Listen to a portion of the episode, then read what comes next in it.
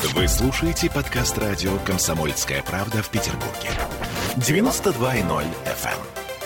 Так, а здесь у нас новые подробности совершенно безумной истории про сатанистов, которые убивали и ели людей в Ленобласти. На прошлой неделе Полиция арестовала двух москвичей, Ольгу Большакову и Андрея Трегубенко. Они признались в ритуальных убийствах как минимум двух человек, которых считали пропавшими без вести с 2016 года. Ну, а сегодня у нас есть деталь биографии обоих сатанистов. Начнем с Ольги Большаковой. Ей 34 года, она мать двоих маленьких детей, э, поэтесса и э, ну, типа рукодельница.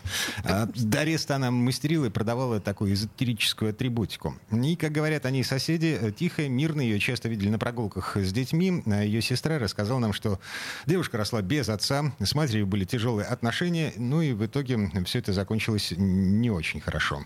Она 14 лет употребляет наркотики. В 16 она начала уже колоться наркотиками. Где-то 16 лет она начала увлекаться сатанизмом, ритуалы. Очень много разводила мужчин на деньги, вела распутный образ жизни. Она знакомилась в интернете с мужчинами, рассказывала, какая она бедная, несчастная, без денег сидит. Мужчины скидывали ей деньги, там назначали там встречи, она их просто блокировала и все. Когда начал с ним общаться, я начала замечать, он начал какие-то разные фотографии выкладывать. У него начали появляться всякие символы, которые меня начали напрягать. Я очень много раз разговаривала, что это, почему это, зачем это. Он как-то очень отрекся от семьи, начал выпивать, я знаю.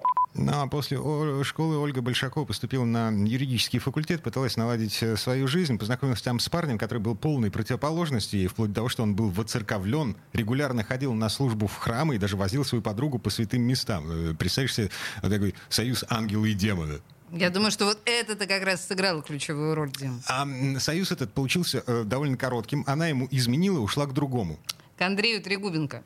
Он родился в Москве, одно время с сестрой и женой жил в Калужской области, в Медыне. Учился на повара, потом работал на местной стройке, примкнул к группировке байкеров. А в сатанизм пришел через изучение карт Таро.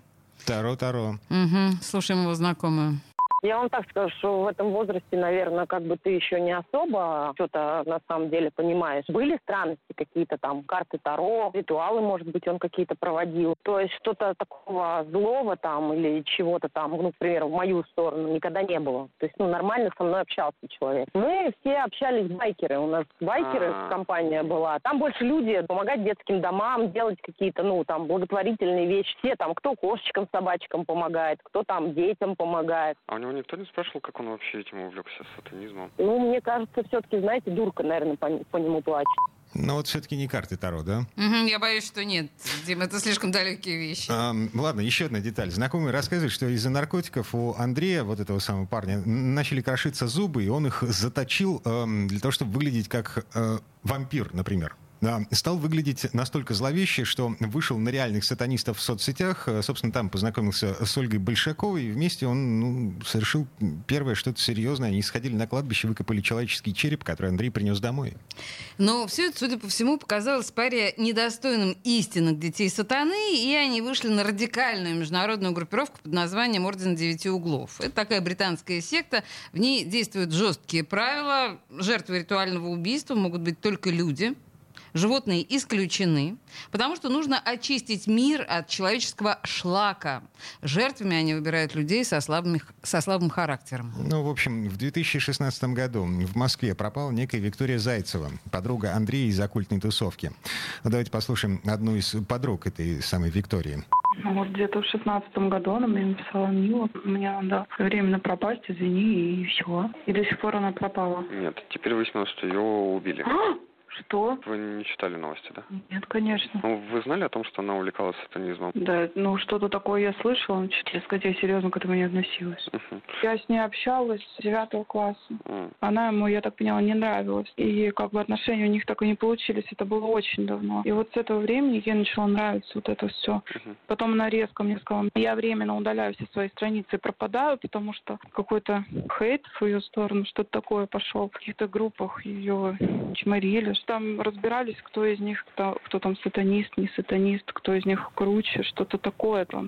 Ну вот, кстати, вот эта Виктория Зайцева, ее статус в профиле во ВКонтакте «Стержень всего – сатана, венец всему живому – смерть». А на стене у нее слоганы из разряда «Только сатана, только хардкор». Это к вопросу о, об увлечении жертвы сатанистов э, сатанизмом.